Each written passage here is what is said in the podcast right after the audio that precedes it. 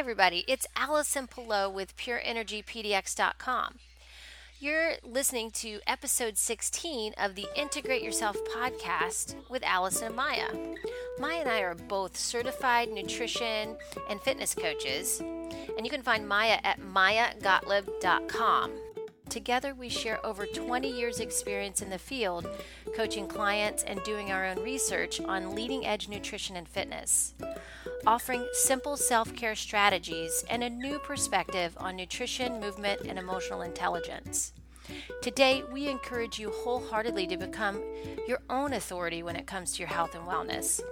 Our intention is to share with you our perspective we offer insight on creativity, aging gracefully, and creating a high energy life, one where you have the energy to live the life you love. Today, we invite you to integrate yourself. Lots of gratitude to our listeners for all the love and support you send us every week. We appreciate you so much. Thank you to our Patreon supporters. If you feel like you've enjoyed this show or it's given you insight on how to improve the quality of your life, or you just enjoy listening, you can contribute to the produ- production of our podcast by going to patreon.com slash integrate yourself. You can contribute as much as a dollar, five dollars, or ten dollars a month, and we'll be ever so grateful. Um, if you don't want to contribute that way or support the podcast that way, that's totally cool. No big deal. You can always go uh, to iTunes or Android and subscribe to our podcast and leave us a really great review. That's a great way to support the podcast too. And we appreciate any contribution you can make. I'm super excited to share with you today's guest. Today's guest is Kate Deering. She's the author of How to Heal Your Metabolism. We talk in this podcast about why the current beliefs on health and fitness don't work, which is generally speaking, work out more and eat less, how important mindset and beliefs are in healing, and why most people don't heal or lose weight based on those mindsets and why sugar is not the evil substance that everybody makes it out to be. Uh, I really enjoyed this podcast. Kate has an extensive background in health and nutrition. She's been in health and nutrition, um, or sorry, health and fitness and nutrition uh, for over 20 years now. And so she, and she has really probably done it all. So it was a, joy talking to Kate and, and, hearing about her experience, how she came about writing the book, as well as she has some amazing advice for healing your metabolism for the long term, including horm- creating hormonal balance and keeping the weight off so you're not in this yo yo state constantly. Um, and then with that goes, you know, being very healthy from the inside out check her book out. Uh, it's How to Heal Your Metabolism. You can find it on Amazon, and you can find her on Facebook uh, under Kate Deering Fitness. And I think she does a really great job of uh, answering people's questions and giving you feedback um, on that forum as well. And she puts some great content on on that forum as well. So thanks again for listening. And without further ado, here's the show. Well, welcome to the show, guys. Uh, we have a, a, wonderful guest today. Uh, her name is Kate Deering. Uh, she is, in my opinion, reached a pinnacle of knowledge that she can actually convey in a very easy way. Um, she wrote an incredible book that is becoming very well known um, because I'm telling everyone about it and um, other people. And the book itself is called, um, I don't know if you guys can see this, Healing how to heal your metabolism. Stop blaming aging for uh, your metabolism, your slow metabolism. And the reason why this book has been a lifesaver for me and other people that I've told is that it is an easier way for people to understand uh, many. Uh, theories that have been kind of blown out of proportion and uh, we kind of all stumbled on this in different ways. Um, kate's background is in 20 years of experience. She's been in the health and fitness uh, business where she has studied with uh, wonderful people like uh, paul chek um, she's an olympic lifting coach a z health practitioner with Dr. Cobb. She is also a certified nutritional consultant. She is an athlete herself, been very much a competitor um, with tennis, um, done marathons, um, Grand Canyon, Mount Whitney, and some other things that she's also been doing. Um, and when she became a part of this uh, knowledge that we're talking about, which comes from a lot of different people Ray Peat, Broda Barnes, Constance Martin, Hans Selye, um, and a few others, um, it became a, a, a, wonderful tool for understanding why so many dogmas have been coming through in the health and fitness industry. And um, I'll let her tell you more, but what we'd like to also tell you is that you can reach her at katedeering.com. Um, her email is kate at katedeering.com, and her business is Kate Deering Fitness. And so we'd like to welcome Kate. Kate, welcome to the show. Thank you, How ladies. Are you today? Doing well, doing well. Living the life every day. awesome. In more ways than one, I would assume. Exactly, exactly. So, so Kate, uh, do you want to start by just kind of sharing with everybody your journey, how you came to this point, how you came to write the book, and all that? Uh, sure. Um, to the gist of it, I was starting to have my own health issues in my late 30s, um, which would mean I was starting to gain weight. I was starting to have hormonal issues. You know, you start to get to that premature aging. And, you know, I've been in the, the health and fitness industry all my life and kept thinking I'm doing everything right is this just what happens when you turn 40? Right. You know, and everyone had told me, and I'm like, oh, that's not going to be me. And all of a sudden, it was now me. So I started to think there had to be a better way if I'm doing everything I think is is right, and I'm having these issues. And so via Josh Rubin is how I stumbled on the work of Ray Peat. I started to read about an entirely different concept. But basically, everything I was doing was almost the opposite, and that's kind of how Ray teaches it, and that's why it seems so strange and hard to understand to so many people is because it's such a different uh, way of thinking. Um, right. But luckily, it, it, started to make sense to me because it was all based on human physiology, how our bodies work. And when you understand physiology, you understand why most diets and exercise protocols that a lot of people are doing to, per se, get healthy or lose weight are actually detrimental to long term health and detrimental to their metabolism. And so for me, I started to understand why having a high metabolism and what it, why it's so important, and that everything I thought was good for me was actually causing me to lower my metabolism. So I had to kind of take that different approach.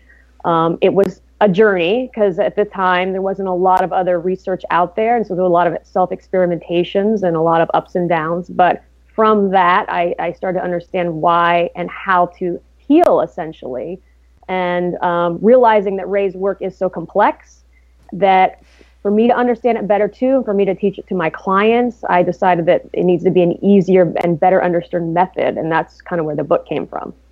Yeah, I really appreciate it. It's a great book, and it and I have Maya and I have both shared similar experiences. Uh, we, I stumbled upon Josh and Jeannie's work as well, and worked with them for a little while but I, I ran into the same issues. Like I really at first when when I first started reading Ray Peat's stuff, it's like it was mind boggling. It was like learning a new language almost. Exactly. So yeah, so I, we appreciate you. We appreciate the book. We refer people to it all the time and I appreciate that. It's easy. yeah. Yeah. Yeah. I would. I really would have loved to have um, had that book when I first stumbled on it. So I am so grateful for the people that get to read it first before they even really delve into all the science of Ray Peat and all the other stuff. Josh and Jeannie did a great job tr- sending all that information through the metabolic blueprint, which they are now talking more about the thyroid and stuff except the problems were with the information that I kind of stumbled on myself through everyone kind of bringing the information in was it was an overload especially when you are fatigued mentally yep. yeah. physically and so this is like spoon feeding someone just a little something so that they don't try to do everything at once, which was one of my issues when I started getting into it. Yep. I totally went full flood into it and then what we can maybe talk about now is what happens when people gain the weight that they don't pay attention to how their food frequencies, how their ratios are important, the temperature and pulse, and how to be very slow into integrating this information. So maybe if you could tell us your experience of what you've been doing with your clients and how that has helped them. Right. So my experience was the same as yours, um, with not a lot of guidelines. I was full force, jumped in, and had all sorts of wackadoodle issues. You know, which is hormonal uh, and the weight gain and so forth. Um, luckily, it wasn't too extreme, but I had them all. And so what we realized, or what I realized, is yes, you have to go slow with this protocol. And it's very different from other diet approaches out there because every every other diet approach will have you change everything tomorrow and go this right. way. And with this and in a healing protocol, it's much different. If you try to do that, you're going to have some negative things happen. And that's why some people say this doesn't work. And I'm like, it does work. You just went too fast. And so it, it's kind of looking at what somebody's eating now and then making appropriate changes, whether it's, you know, consuming the same amount of calories, but start changing some of the foods that they're consuming. So you, you pick and choose some, some things that you can use for them that will allow them to go to much uh, slower level or sm- slower speed so that the weight gain doesn't come on. Sometimes it still will. I mean, it's something I haven't, especially if you're a very lean woman. Um, and I was fairly lean. I mean, I was gaining some weight, but I was still not, you know, 30 pounds overweight or 40 or whatever, you know. So it, it's something like, you know, when you are super lean, you might still gain a little bit of weight, but going a lot slower can keep that at least down for five pounds or something. And then that way, you know, you're not going to be hindered from having that happen to you. Yeah, and that's my that is what I'm trying to bring to light too cuz I'm really not even sure. I kind of feel like it's not natural or healthy for women to be too lean, you know. Um, but we have this picture of health for a woman to have like rock hard abs now. and that looks, you know, it's supposed to be like the pinnacle of health, but um, and that's the problem. I think I think people have this fear of gain if gaining any weight at all, like you're doing something wrong, or you, we don't. We have like in my experience a little a lack of understanding of how the metabolism really works. So. Totally agree. And also for women, I mean, for them to get that look, you know and if you look at any fitness magazine or anyone i mean I've, I've worked with many women that used to be fitness competitors and had that look but usually to get there you know it took some extreme measures and some really stressful workouts and some really stressful diets yeah. so it can be obtained um, usually went down a path though that was incredibly challenging and not good for their metabolism. And I'm not mm. saying you can't get lean eating this way. I mean, I'm fairly lean now. I'm, I'm smaller now in my life than I have been most of my life. So it can be obtained. It's just it takes a lot longer okay, and it takes yeah. patience. Yeah, and it just takes an understanding of, you know, a high metabolism equals less stress and eating enough nutrition, and enough food to support yourself, which you really have to unwind a lot of the learning and belief systems that you've been carrying on, which most people have been carrying on for most of their life, which, you know, if we understand the brain, we know that that takes time and you're just not going to be able to substitute one belief for another you still have to unlearn all of those bad habits and bad things you did so that you can start creating this new pattern but that takes a lot of repetition and a lot of continual of, of doing it per se. Which also is leads into why the a- aging aspect comes into the play where people start to do things on a short term getting that weight loss getting their fit body, but don't realize how in the long term they're increasing their aging, they're causing uh, metabolic changes that you, you, may stop their hormones from working as well, keeping them in a space of more fatigue through that um, li- lo- the longer lifespan of their lives. They they just you know as as we kind of figured out with with our own.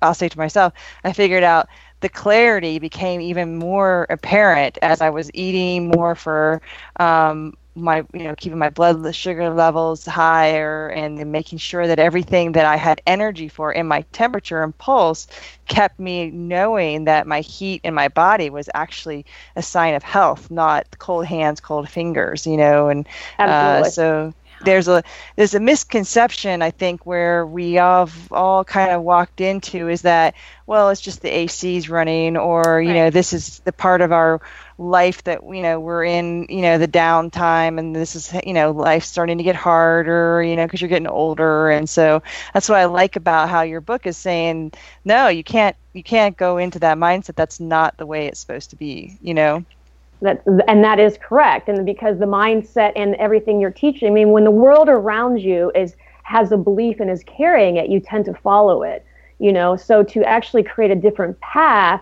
you know does take a lot of people that are trusting um, but also mm. a deeper understanding and looking at things and going you know this really isn't working. And it's really is taking a lot of my energy and a lot of and i'm in a real resistance to you know having to have all this willpower and all these words that we usually associate with being healthy, you know, hip, mm. willpower and commitment. And I mean, not to say there isn't, but willpower to me, if your if your diet takes willpower to eat that way, then mm-hmm. I'm not sure mm-hmm. it's the right diet, right? And yeah. and so if you take on the belief that it should be supportive and you should feel good and that you shouldn't be hungry and starving all the time and that your mood should be stable and you shouldn't be craving stuff all over the place, those shouldn't be happening. I mean, you mm-hmm. should be able to feel good and happy and fulfilled and not hungry all the time, but also eat foods that you like.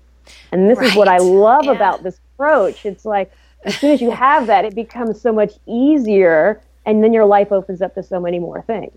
That's what I loved about it when I first started. I was like, I was like, whoa, I could have all these decadent foods and still I remember years ago, I was like, this is amazing. And it, I just, of course, went full force into that too. But, um, but yeah, it was, uh, I think just my body needed it so bad. And I had just been eliminating that for so long and it was it was needing those nutrients and um, I, I, think like you're saying like some of those diets really work in the very beginning for people or so you know they, they get results or whatever they're wanting but then i think long term like especially when you get to the age of 40 uh, you know you can't push through. It just isn't going to happen. Maybe men can do that better than women because of the hormonal difference but i think for most women and most women i've talked to and what i've personally experienced you just hit a brick wall with your hormones. So if you if you're not supporting them before that, then you're gonna run into some major issues. Um, so yeah, but I think the food that you know, the nourishing foods, those are the the ones that have uh, are gonna be supportive for hormones and anti-aging, protective hormones. Those things are gonna be what you know, like what you mentioned in your book. That's what we want to focus on after after the age of forty, especially. But I think it's hard for people to understand when they're not forty, right? It's like, well, wait a minute, this is working for me. I look great, you know. So, and that's okay yeah. Yeah, I think everyone takes the path that works for them when it works. I mean, if you knew everything when you came out of the womb, yeah. you know, what would life be about, right? So right. it's like you have to learn your journey the way you're going to learn it. And some people learn at 30, some people learn at 60. But, you know, yeah. you're never too old to learn this philosophy and have it work for you. It just, you know, you might be a might have a little longer journey, but you know you'll be better off i assure you in one or two years going a path that's going to help you increase metabolism versus one that's going to trash you more and then in six months you're going to start putting all that weight back on and in two years you're going to be far worse than you ever were two years ago so you know progress is progress even if it's slow right and which then comes into the the factors of people having more pain, where they talk yeah. about arthritis, things that are, you know, symptomatic, you know, oh, I'm, you know, my joints hurt, you know, I'm, you know, I'm starting to feel that aging process where they may not understand the physiology is that inflammatory response is happening so more because of how often they've been lived on stress hormones where they didn't pay attention to knowing that you know the system was adapting to your way of doing based on the fact that you thought yeah that it's working. I don't see anything right now. There's nothing really happening to me. But when you start to notice you know those um, uh, more and more things start to slide down and try to, you know, eyesight or the fatigue or certain things that are starting to come into that play, really focus more on how we change everything with ourselves and how we want to be able to keep ourselves from um, going down a harder road than we want it to be. Like it seems yeah. very hard now if you think about all the stuff we've done. You know, I know. Like, oh my I God. think about that. Like that took a lot of energy. I mean, I look at all my workouts I did, but I look at how I used to eat, and it was just it was a constant place of suffering. Yes. You know, just, what yes. am I going to have next? And it was, uh, and I and I can talk to clients now, and, and they experience the same thing, especially women. It, it's constantly on their mind. You know, they when they travel, they have to work out and they have to eat a certain. Oh my God, it really takes the fun out of life, Yes. and and you don't realize how much space it takes up in your mind. You know, especially I've been in the fitness industry. You know, it's there's an immense amount of stress that you should look a certain way, and if you're not, then you're not healthy. And it's you know these beliefs that we've created that just aren't working, mm-hmm. and you know, and keep us in this state that oh my god, I, I have to stay this certain way, and it becomes this obsession, and none of that is healthy. And you know, and when you finally get over that hump, and you can shift, you know, not only your body but your mind, life just becomes a lot easier, and then your body just kind of flows with it without all that resistance and stress. I agree. Definitely. Yeah. So let's talk about some of these myths. So let's jump in the first one, the one about why sugar is supposedly the, really the wanna bad talk about thing this. now. Right. and how people Yeah. confuse themselves into believing that you know um, you know i need to uh, keep myself from my indulgences right these whole ideas of sugar's bad for us sugar is like a cocaine sugar can cravings all that stuff and how even fructose because of the fr- you know adding fruit in your diet people have been pulling away from that too let what what do you say to people with this mentality that that sugar is bad? What do you kind of help them with? Right. Well, I honor it because I had the same thought process, and you know, and and in excess or in the right um, macronutrient or the wrong macronutrient ratio, so forth. I mean, sugar can have all those effects because, of, but there, there's a misunderstanding, and right, and as they say, the poison's in the dose. So excess mm-hmm. amounts of sugar without the right combinations of fats and proteins, or in the wrong delivery systems, like in processed cakes and cookies and all that yeah i mean it's going to have a negative effect on you. And but it's understanding that sugar in itself is your your cell's best and preferred source of energy. Your brain loves sugar. It uses 50% of your usable sugar that you consume you know and your cells prefer it and so when you can understand that and start winding things back it's like okay well what else you know if your cells prefer sugar you know like well you and when you when you you consume a lot of energy with that you also need a lot of nutrition so you're always going to want to consume the sugars with a lot of nutrition. So what does that look like? That looks like fruits and juice and milk and anything that comes with it with a lot of, of nutrition. And even with that, because we all know, yeah, sugar can rise, you know, going into the blood, it will increase insulin levels, and then you can drop your blood sugar, and so you can get on that roller coaster. So then you have to say, well, it's not best to consume by itself. You know, it should be combined with other foods that are going to slow the absorbency down. So that's consuming it with some protein or some fat. So you can get a meal that has a good amount of energy in it, but is going into your system, you know, a little bit slower, so the, as the point where your body can utilize it, and then it's not, you know, into overconsumption. Because yeah, if you overconsume it, you consume too much or in the wrong ratios whatever your body is not utilizing, you know, if your body is full of glycogen, you know, all your stores are full, then it is going to store as fat, and then you can get some negative effects from it. But it's mm-hmm. not the sugar per se. It is usually the amount or the delivery system, you know, or it's your own body's inability to utilize it properly because you've put yourself under so much stress or you've turned yourself into more of a fat burner and when you do that, you can't utilize sugar optimally. So, you know, Can you talk a little bit about that part? Because I don't think a lot of people understand what that means. Yeah. Uh, I think you're talking about fat metabolism. Yeah. So we want to Yeah. talk a little bit about why people think you know burning fat and stuff is is so important, and start doing the fat. You know why people are afraid of it, and then some people feel like that's the best way to go. So maybe talk about a little of that also. Yeah, you've and got- maybe why the whole sugar thing is like so bad right now. Like why why are people if we have this knowledge physiologically, right? It, it's a it's pretty much a fact, I think. Uh, why are we promoting no sugar in the diet? Like why are people doing that? That's my question. Well, again, I think the promotion of you know no sugar is because all the research that's done it says that sugar is bad is in excess.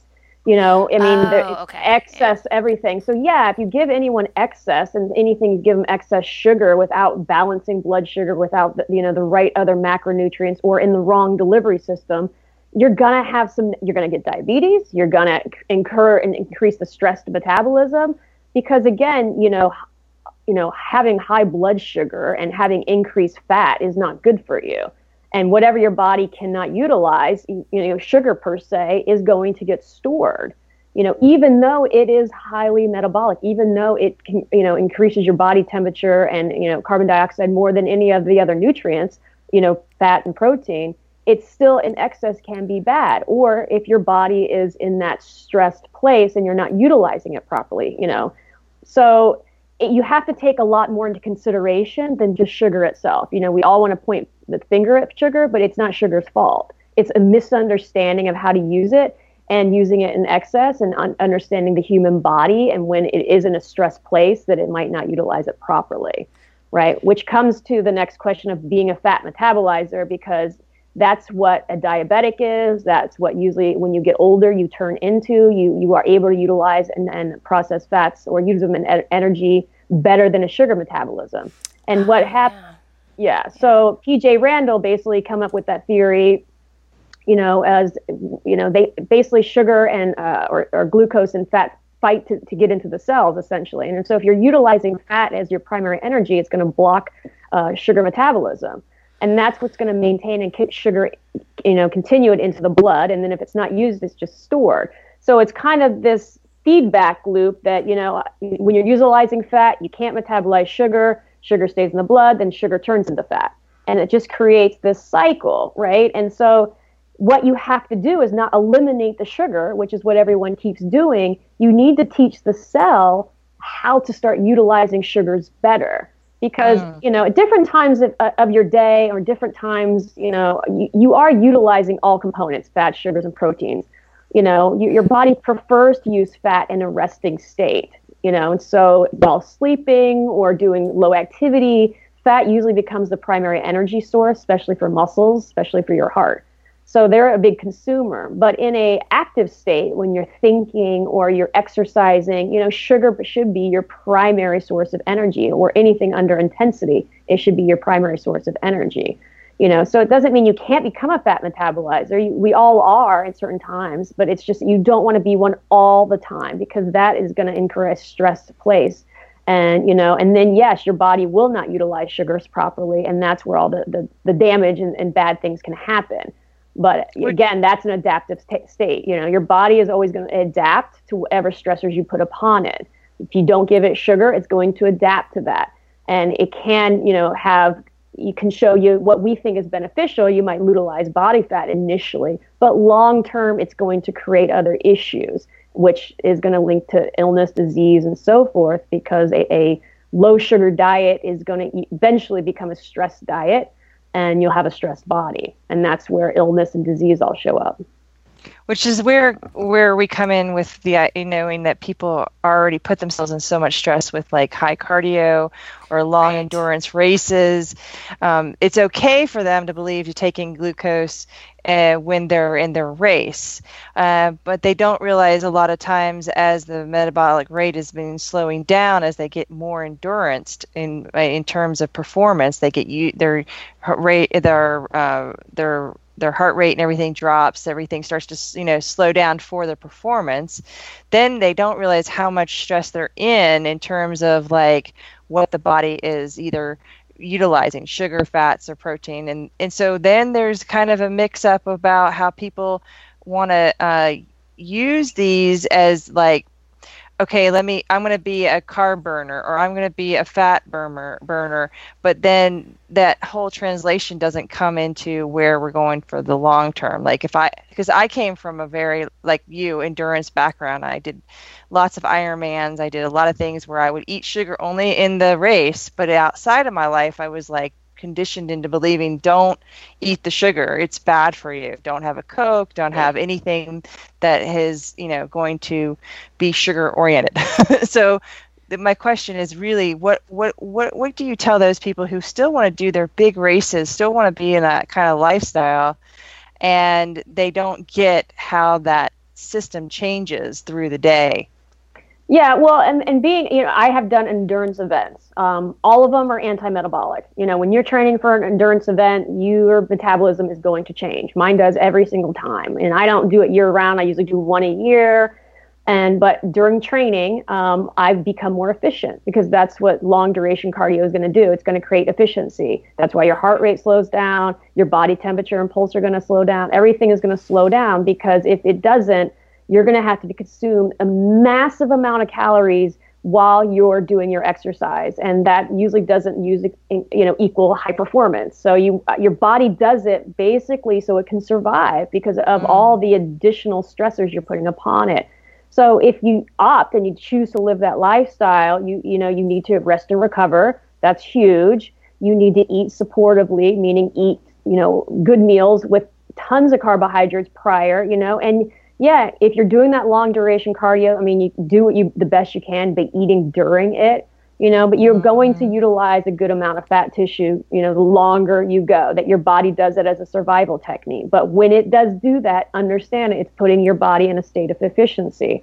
So when you're done or finished competing in your event, give yourself enough time to rest and recover to get your body back into a healthy metabolic rate again you know it's it's just it's just the repeated bouts and people never take today they're just i mean i hear about these women they're just doing half ironman like yeah. one a month and i'm like that's too much you know mm-hmm. and they're mm-hmm. just keeping their bodies in that state but yet you know you have to be efficient to perform in those kind of um, programs and, and, you know and that that's when you can usually do better but mm-hmm. you, you know again it depends on what your goal is if you want to have a high metabolism all the time don't do long duration cardio yeah, that makes so much sense. Actually, yeah, there is a consequence, right? There, there is a consequence. Yeah, yeah. To understand what you're getting yourself into. Yeah, exactly. Be responsible about it. That's right. That's right. you know, but if you love it, you should do it, right? Yeah. Whatever you do, if that makes you happy, Just then do don't it. don't you know without hurting yourself. Yeah, too bad. Yeah, do the best you can to support yourself yeah. on every level, and you know, and just understand that yeah, you're going to create efficiency. Yeah, it reminds me of a story. I had a friend who I did marathons with, and he would went on a, on a carb diet, you know. And the first reactions now I see, or if I think about this, is he had all the cramping in his calves and stuff, and yeah. and then you know thinking about like all the um, uh, the ideas of doing like keto uh, diets or doing any kind of removing one of the macronutrients out because you want to lose weight is always seemed to come back and haunt people in the end, you know, because you need all three. However, you're doing it and however you're scheduling it, your your meals and stuff is very much a science of what works for you. Correct. Yeah. I mean, yeah. You know, and there are times that are open windows that you should be consuming stuff, you know, whether it's during, but certainly post workout. Yeah, you need to have a good amount of carbohydrates and protein and pre-workout you know i mean I, I still talk to people that like to work out on an empty stomach you know and i'm like you do understand that you're you've just stressed your body and you know eight or nine hours from sleeping you, you're depleted and now you're going to work out with no fuel they're like great i'll use fat i'm like okay just understand you're putting your body in a state of stress under activity right. utilize fat as energy is not the best, you know. And I mean, it just, you know, it bounces off people, and because they're all stuck on, I just want to use fat, I just want to burn fat. I'm like, right. yeah, but we're not going to get you. Wouldn't you rather burn fat with the opportune times? You know, if you have a high metabolism, then when you're sleeping, you're going to be burning more fat, right? right? When you're not doing anything versus trying to just burn it off with all this activity, and then you're in all, all this resistance to try to do it, and it, it works until it doesn't work, and then it starts working against you. Yes. And there's the surgeries. Everyone goes to surgery. Or the hormone treatment, right? The estrogen. so uh, that's a whole nother topic. Topic, um, right? Yeah, I wanted, I did want, since we're kind of speaking about sugar, I wanted to talk a little bit about milk. And um, in your book I was reading, you, you did a really great job of explaining the difference between all the varieties and options we have for milk, like the difference between low fat or regular fat, pasteurized, homogenized, I can't even say it, homogenized, there you go, um, and uh, raw versus, you know, pasteurized and those kind of things. I thought that was really great. Um, but I, th- I think that uh, I would just like to talk about that for a second because I'm still hearing like on a lot of health forums about milk causing acne and weight gain and all these things or, or food sensitivity type uh, reactions. What what is your opinion on that? Like, uh, what would you tell? What do you tell people when they if they ask you about that? Any of those those various issues? I mean, milk is still, you know, there's there's not this like clear path, is what I've decided. I mean, everyone is different, and some people don't work well with milk, and it could be because you know if you haven't had milk in your diet for a while, you're and you add it in and you add a bunch in, it's not going to work well. You know, you don't have the enzymes to break it down. Your body has basically adapted to not having it, so it doesn't produce it anymore. So, but some people don't do well on cow's dairy, regardless of how we introduce it. They just don't. But then they do great on goat's milk or buffalo which is seems to be a little less processed you know? So it it depends. I usually experiment with different things with different people. But what you should understand is milk is a, is a perfect perfectly filtered food. It's already filtered out for you.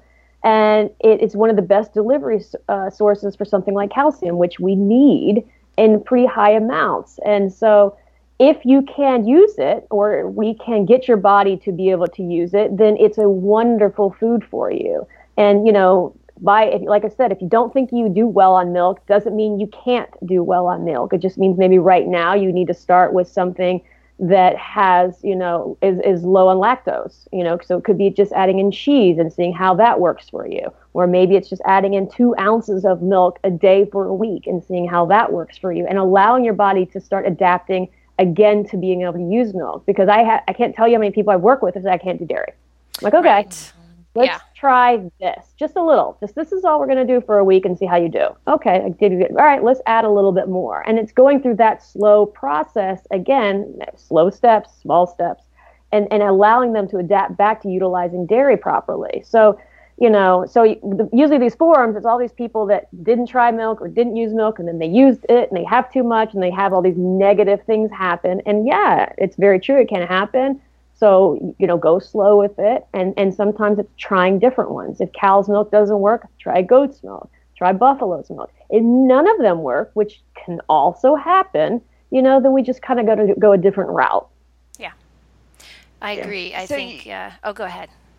So you, in your book, I mean, to even just explain half of what we're saying is totally in your book in, in an easy way. It, it is also part of the physiology of how important calcium is to phosphorus ratios. And so there's that part that you write in there too about how you know why the calcium is so important and why the delivery of a of milk is such a perfect form of it.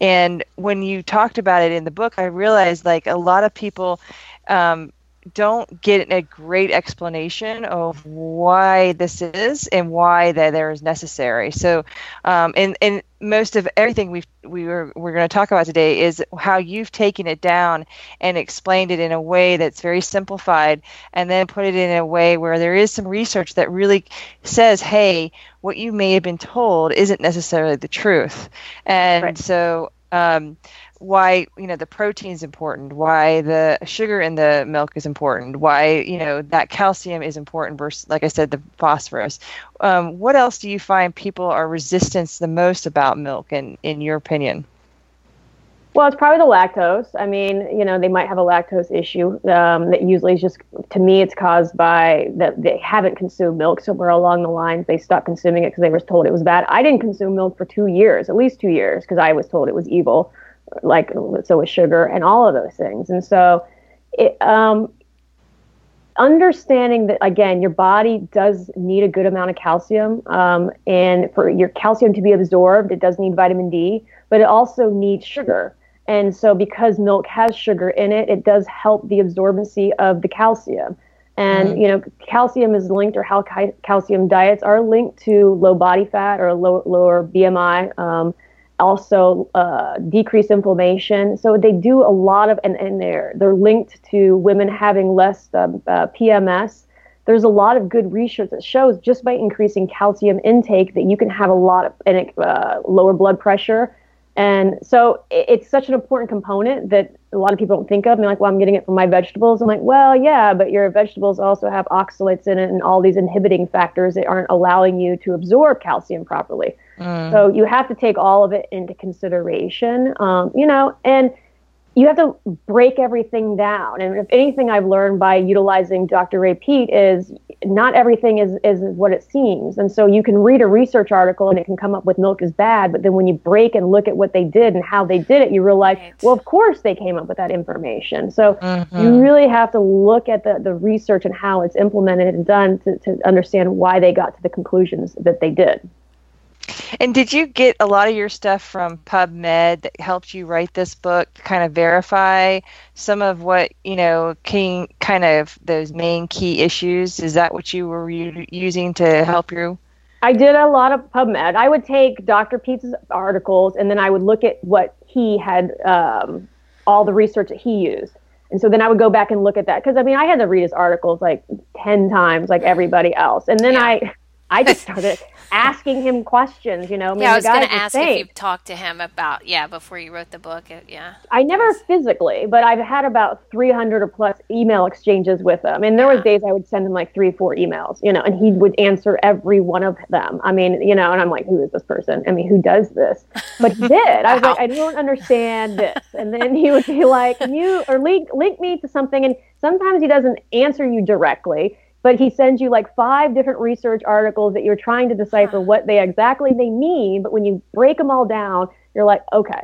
And then i would is this what you're trying to say? You know i'd email him back. I'm like um so is this it? And he's like okay yep. And so he did that's where it would come to but it was like you know it was so mind-blowing eh, for me in the beginning because i, I mm-hmm since you're in the industry, I had, you know, 20 years in this industry, my belief system was really rooted and yeah. down. And though I, it wasn't working, it was really deeply rooted. And, and he just threw everything out. And I just, but I, I really, I still wanted to root down into my beliefs. I mean, it took me time to really shift, even though, okay, this makes physiological sense, but because the results weren't immediate, because that's what as usually happens, um, I question a lot of it, but I keep going back and keep going back, and you know, slowly but surely, the old belief system unraveled, and mm. the mm-hmm. system has now the play. Now that's you know everything else. Just I'm like, okay, that doesn't make sense, and it becomes much easier, but it takes some time.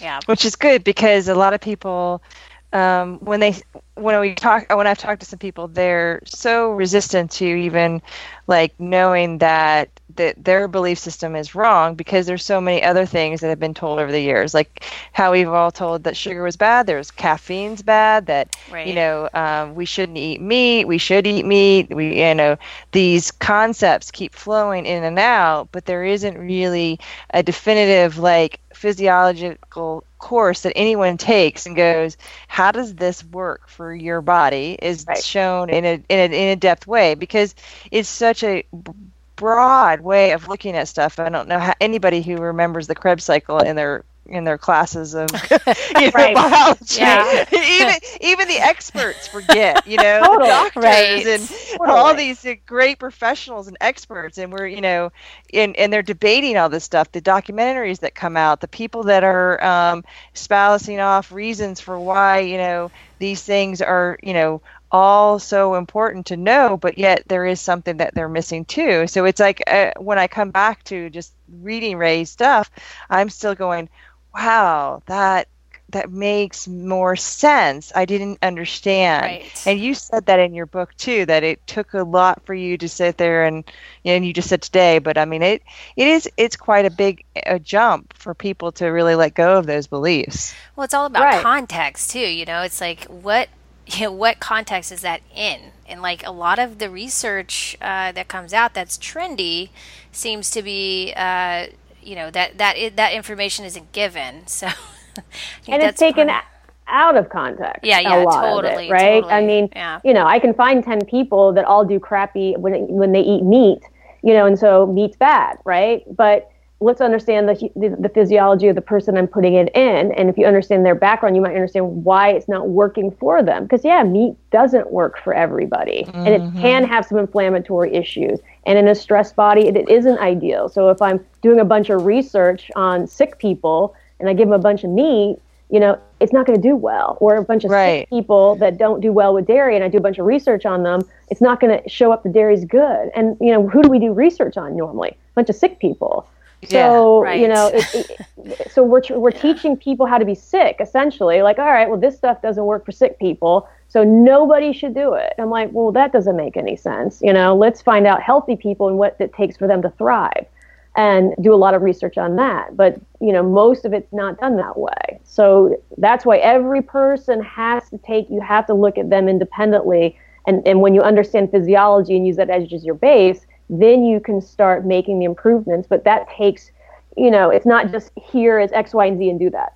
It just isn't that way. And that's where a lot of people, I think, get stuck with this approach because they're like, well, I have to think and I have to adapt and I have to shift and I have to kind of pay attention. I'm like, yeah. You have to partic- you have to participate. It's Yeah. your life. You have to True. step up Yeah. and participate. Can you just write me a diet? I'm like, no. No. I can't. No. and and, and we talk about like meat and, and why in certain people so the inflammatory part of it is uh, an issue for people. So you know um, how people who have arthritis or cancer or something like that may not do well on meat. And then why meat shouldn't be the main focus in a diet um, is another thing that you talk about in your book about why these things become an inhibitory to a lot of you know your your main process of your body. So the thyroid has to have some protein, but you also have to have uh, a, a way to process that. So if you have a low metabolism, all these things that kind of have to be happening while you're eating this meat is a, an important part also. So maybe you could talk a bit a little bit about why people are symptomically having what we I might call is uh, thyroid symptoms. They may not have thyroid problems, but they're having these um, symptoms that are showing up to kind of bring them into this space of uh, either supplementation or they think that they have some major major uh, issue going on, maybe a disease, something like that. Can you talk a little bit about that too? So are you saying like talk about people that are having hypothyroid symptoms? What is going on with them? Or. I mean, is it really hypothyroid? I mean, I if, I think they are. I mean, when anyone that's in a low metabolic state is going to have some hypothyroid symptoms, you know, and with that comes um, a colder body, you know, slower pulse, slower temp- I mean, lower temperatures, um, cold hands, cold feet. You could, um, you know, decrease digestion, decrease hor- hormone function. I mean, all, anything that is happening in a sick state is usually in a low metabolic state as well.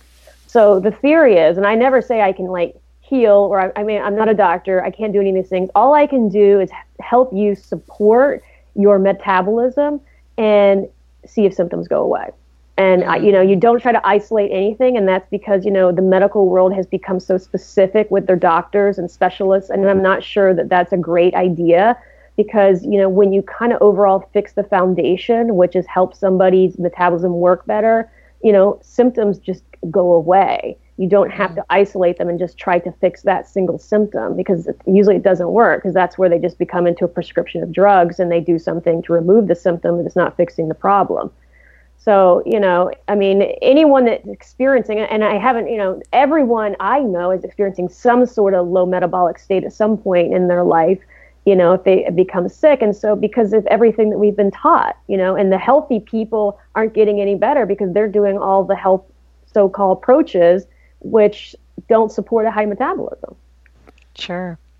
Well, one of the questions I had was why people, when they first started um, Ray Peat, they got into the idea it was a diet, right? Everyone started to drink more, like gallons of orange juice, gallons of milk, and they started taking thyroid, and and then they weren't get experiencing the you know shift because they were on a liquid diet mainly, and so then there's a lot of people who came back from Ray's work saying that doesn't work, and some people have now said, okay, that food these foods are called histamine foods now. It's like a trigger word, and that they're creating a problem for them, and that this isn't the way to go. And I don't know if you experienced having to work with the people that tried the work and then didn't understand. I mean, there's some that just went fast, but there are some people that literally took it and and and altered it into a diet or a a mainframe of belief. I'd like to add like bloating to that.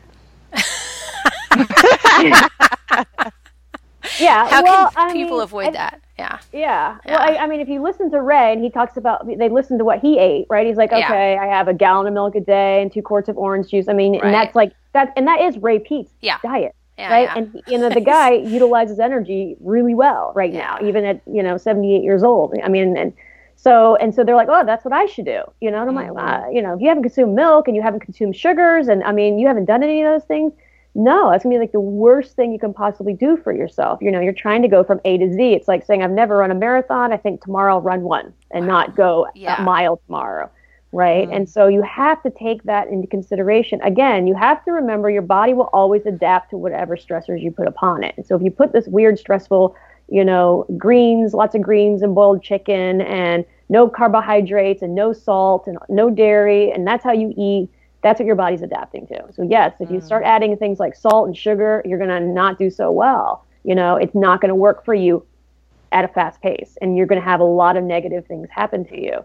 So you just can't make that kind of shift on this type of diet, especially if you've come from one that's so the opposite, which would be like a low carb approach or a ketogenic diet or something that is completely removed these macronutrients from your diet and then try to just add them all back in, you know, and that's what people have done. And those are the people you read like, well, I tried and I did this and I got, I gained weight and all my, you know, my labs look horrible. And I'm like, well, mm. yeah, you know, you, you didn't take what you were doing into consideration and you just started doing all these things and your body just went haywire. Mm-hmm. yeah. And the, and, the, and most of them complained about they're still having the cold ha- t- hands, cold feet. Um, a lot of them had more gut issues than they even started. Um, so there was the bloating that Allison was talking about. Can you talk a little bit about that because that seems to have uh, been a big conversation, especially in women, and the bloating and the estrogen dominance and stuff. Well, if they switched and they started to have more bloating, then I mean, I would be like, okay, it could be the dairy. I mean, it could just be an independent thing that they're consuming, um, because this eating way and the food it recommends, I mean, should really help decrease the bloating. I mean, so if you're having it, then it's probably a lactose issue, or there's something else in your diet that you're not processing properly. It could just be that maybe you need to eat smaller meals. Maybe you're not chewing your food very well. You know, mm. something is happening. You know, that way, or we might have to look at your gut. Maybe it's your gut's just not processing certain things. So, you know, maybe we need to add more bone broth or gelatin or glycine or something that's going to help the gut health and, and, and, and, and go from there. But, you know, it's always trying stuff and seeing how it works. And then, you know, if it does, great. If it doesn't, then it's winding it back and let's try this. So, you know, to me, I usually what I've seen is that the women that come to me usually have a lot of bloating, and once we start shifting them and giving them a lot uh, more foods that are, are, are easier to digest, which is Ray's approach, and adding them in slowly, usually a lot of the gut health improves because you know we're not giving them all those hard to digest foods anymore. Yeah. That makes sense. Too fast, too So, uh, soon, probably for a lot more Yeah. people too. Yeah. so uh, one of the things that uh, we were going to talk about, I thought, would be what um, what about like the mindset and the beliefs?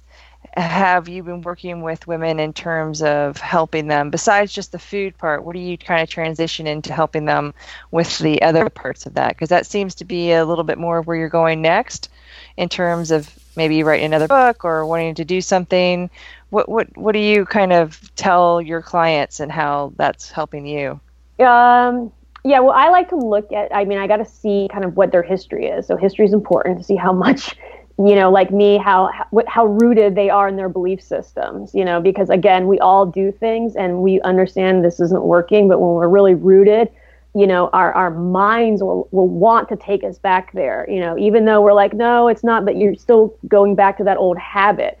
So it's it's constantly reminding and talking about where they're at.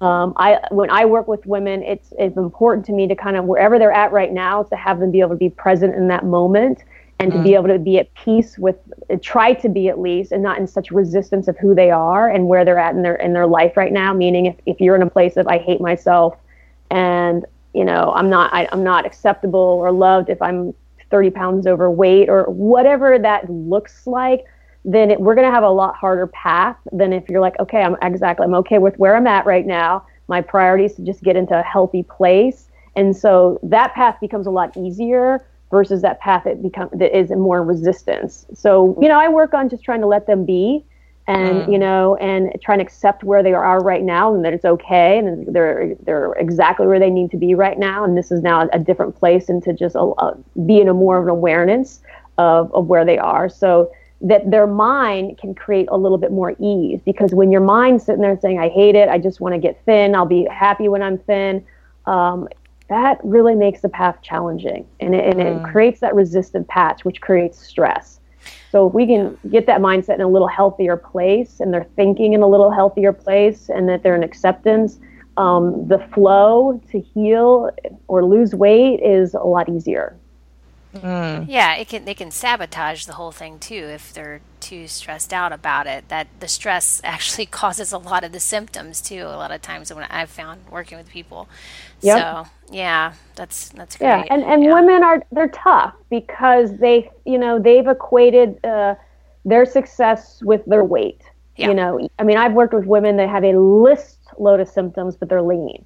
And as soon as I can improve all of their, I mean, we get better and better. And I'm like, just, I go, I need you to stay off the scale for a good, you know, amount of time, be, or 90 days or whatever that looks like, because it can deter them. And I've had some, they're so good. And then all of a sudden I can see they get on the scale and they gained five pounds and then they just freak out and they create, now they've created all this stress and they just unwind. And now all of this, I just, I need to lose five pounds again. I'm like, well, yeah, but wait a minute. We just had 10 improvements.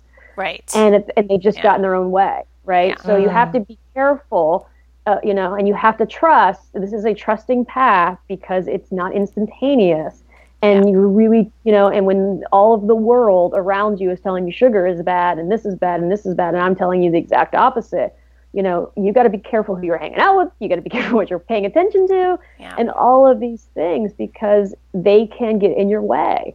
So how do you sell people on that? That's my question, Kate. Because uh, you know, it's like, how do you get them on board? I mean, I have been successful with people, but some people are just uh, they just don't have that long term. They get scared, or they get they want to go back to their rooted uh, beliefs around nutrition, yeah. you know, and that's okay. But that's I just I'm just curious as to what your strategy is with that, how you help people kind of get uh, kind of get more comfortable with it and sink into that. Uh, because I know it is a process. It took me probably about three years, really, just to actually wrap my brain around it because I kept doing what you were saying you did.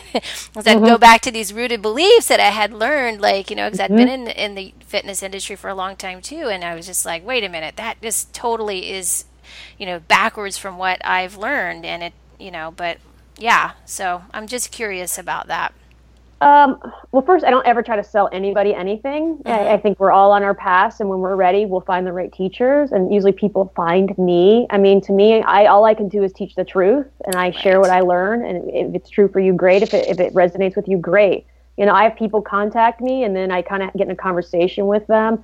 You know, and, and maybe they're not quite ready, or I send them out some forms because I I have most people fill out you know some extensive forms, um, and then I might not hear from them, or I might hear from them. So it, it's they're going to be ready when they're ready. But you know, while I'm working with them, if they opt to choose to work with me and they I, they all come in, I go, I'll tell you, I go, this the easiest thing about this is the food. I go, that's easy. I go, but you're going to come into some spots where you're going to come in resistance with yourself, your other people, and then you know they can email me and I, I just kind of talk them off the ledge a little bit you know just to say that's normal you know it's normal to have these feelings it's normal to have this happen um, you know, trust and stay the path. And it, it's basically I have to ask them to trust me. Yeah. Um, and and it, and it is. It's a it's a, it can be a scary path because you don't feel safe. You're walking into the unknown, right? We all know that even if we've been in a life of dysfunction, it feels safer than to jumping off the ledge and trusting. Um, mm-hmm. And I'm asking you to jump off the ledge, and you know, and I jumped off the ledge, and it was you know a crazy time, but I trusted it finally. And when I did, I was like, wow, this is way better. I mean, why would I?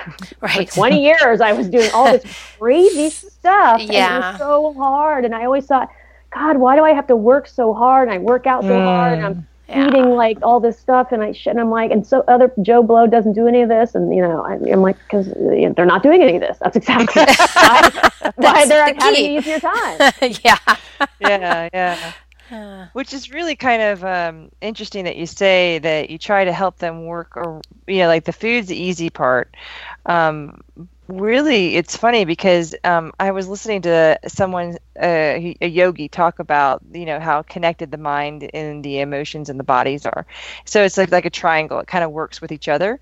But the body is the only thing that's in the real present moment. Like if we really focused on what that means to be in the moment, your body is telling you everything you need to know. You mm-hmm. know, like if you're not feeling strong one day, you you know th- there are certain reasons, and you know you can function to a point, but then you have to come back to that centerpiece of saying, okay, we can at least start here and then you know watch your mind go off into your emotions or watch your mind go off into other stories that you've created. And you know but if you come back to like did you wake up and did you feel good did you sleep well? Did you have um, mm-hmm. did you have a good bowel movement? Did you did you uh, you know how how was your day kind of brings everyone back into a more centered space. So it's interesting how you say that's it's it's fairly easy once you start to function off of what is uh, utilizing that present moment. Exactly. And and I, and I think you know and I and I know I, I think I said this to or I wrote to you and it was like you know I think people have the hardest time healing or losing weight because they're not in that moment. They're in the past or in the future, you know, and they're in that I need to lose or I used to, you know, be this weight or whatever. And when you can keep them into the present space and allow their body to have that ease and allow your body to have that place of safety and, and feel okay, that's when the healing really takes place. And, you know, and when your body is in a healthy place, that's when it's going to allow the weight to come off you know, if you try right. to force it off, you know, through excess exercise and diet, you can do it, but it isn't going to stay in your. Or if it does, you're in that you're in a constant state of resistance all the time. That that's the person that's obsessing and has to always be working out and dieting and focusing and you know all of these things. Which, if you choose to live like that, that's fine. I mean, that, you know, that's your choice. Um, I chose I didn't want to do that anymore. I mean, it was so mm. it, it sucks the life out of you, and yeah. so to to have a better way and to understand there is a better way um, creates a whole a, a, whole easier and better life for me and for others. Yeah, uh, one of the things I met when I worked with people is that how much energy is to take to think about all this stuff every moment of your day, it, what could you be doing with that energy? Like that thoughts of where you repetitively think of something what else are you distracting yourself from that actually would make you happier if you got a chance to even work on it besides thinking about you know if you fit a pa- in a pair of jeans anymore you know or yeah. you know what? Yeah. Yeah i mean it's it's a lot and it's and it's just, it's stressful to do it and it consumes a lot of your energy and it's become you know, a, a, massive issue in our society and in our industry, you know, and that sadly, the industry leaders, a lot of them are the ones that are teaching it. And I did it too. I mean, I didn't know any better. And so it, there's no judgment. It's just a saying that, you know, there, it, to, for everyone to shift, you have to have a general interest. And when you know that, you know, things aren't working for you, and that's what was happening for me, I'm like, it's hard for me to teach it to others and I know I don't feel good. Yeah. Mm-hmm. so, so, yeah. you know, even though I still look good, I don't feel good. And so I, I there needs to be a mm-hmm. different, a different path. Yeah, and there definitely. Sense. Yeah. yeah. Well, thank you, Kate. That was awesome. Yeah. and we'd, uh, we'd love to have you on again at some point. Uh, but totally. yeah, we uh, that was just amazing. So again, thanks for yeah. coming on our show. No no and uh, Kate, if if uh, you could share with everybody uh, the best way to reach out to you, where they can find your book. Um, a good place is to get on my Facebook page. Um, that's also Kate Deering Fitness on Facebook. I'm constantly posting on there daily. Um, you can go to my website, katedeering.com, um, or you can contact me at kate at katedeering.com. But I'm usually pretty good at answering emails and questions, especially on my Facebook page. I like to keep the conversation going. I think that's a great place where people can learn and learn from each other.